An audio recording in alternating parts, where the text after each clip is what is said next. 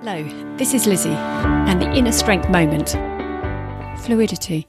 When you watch a stream, the water seems to find its way, whatever the barriers in the way, each molecule connected and dances down the slope together in an effortless kind of way.